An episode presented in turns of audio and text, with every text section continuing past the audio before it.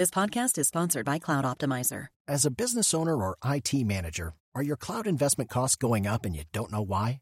It's time for Cloud Optimizer.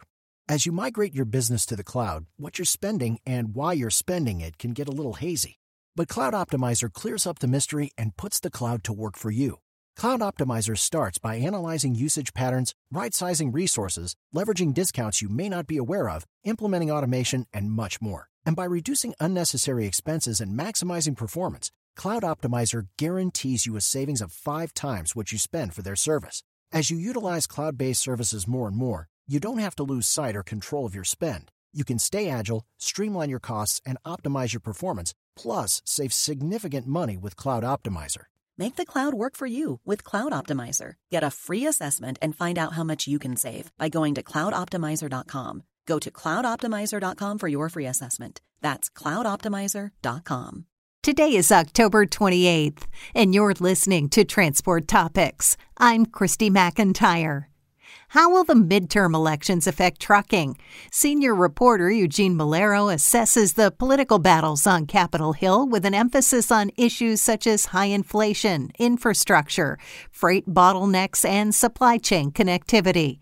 Tune in to our Road Signs podcast at ttn.ws slash roadsigns95.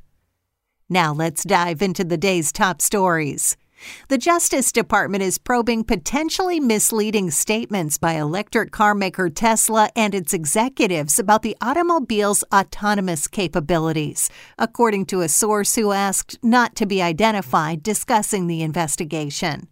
The Justice Department declined to comment, and Tesla representatives didn't immediately respond to requests to comment on the case, which was first reported by Reuters. Tesla has faced increasing scrutiny from U.S. regulators over the safety of its automated driving systems, and a jury trial is scheduled in February over a driver fatality blamed on autopilot. Trailer manufacturer Wabash reported record quarterly revenue and earnings per share as net income in the third quarter more than tripled and its backlog rose to an all time Q3 high of $2.3 billion. Net income for the quarter ended September 30th jumped to $36 million compared with $11 million in 2021. Revenue soared to 655 million, up 35.8% from the same time a year ago. Wabash, which has headquarters in Lafayette, Indiana, reported it shipped 13,365 trailers in the quarter, compared with 12,455 a year earlier. Why do drivers feel the need to speed? The National Highway Traffic Safety Administration wants to find out. The agency plans to ask 1,500 drivers with one or more recent speeding tickets why they speed and why others with no violations don't speed.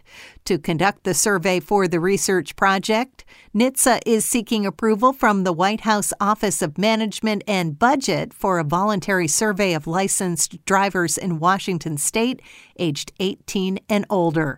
If approved by OMB, the study will use a self administered web based survey with a paper option available. The survey will be anonymous, and NHTSA will not collect any personal identifying information. That's it for today. Remember, for all of the latest trucking and transportation news, go to the experts at ttnews.com.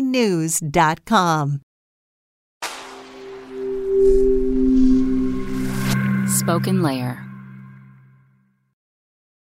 Want to learn how you can make smarter decisions with your money? Well, I've got the podcast for you.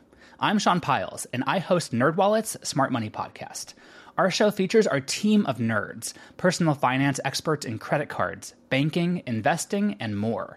And they'll help you make the most of your money while cutting through the clutter and misinformation in today's world of personal finance.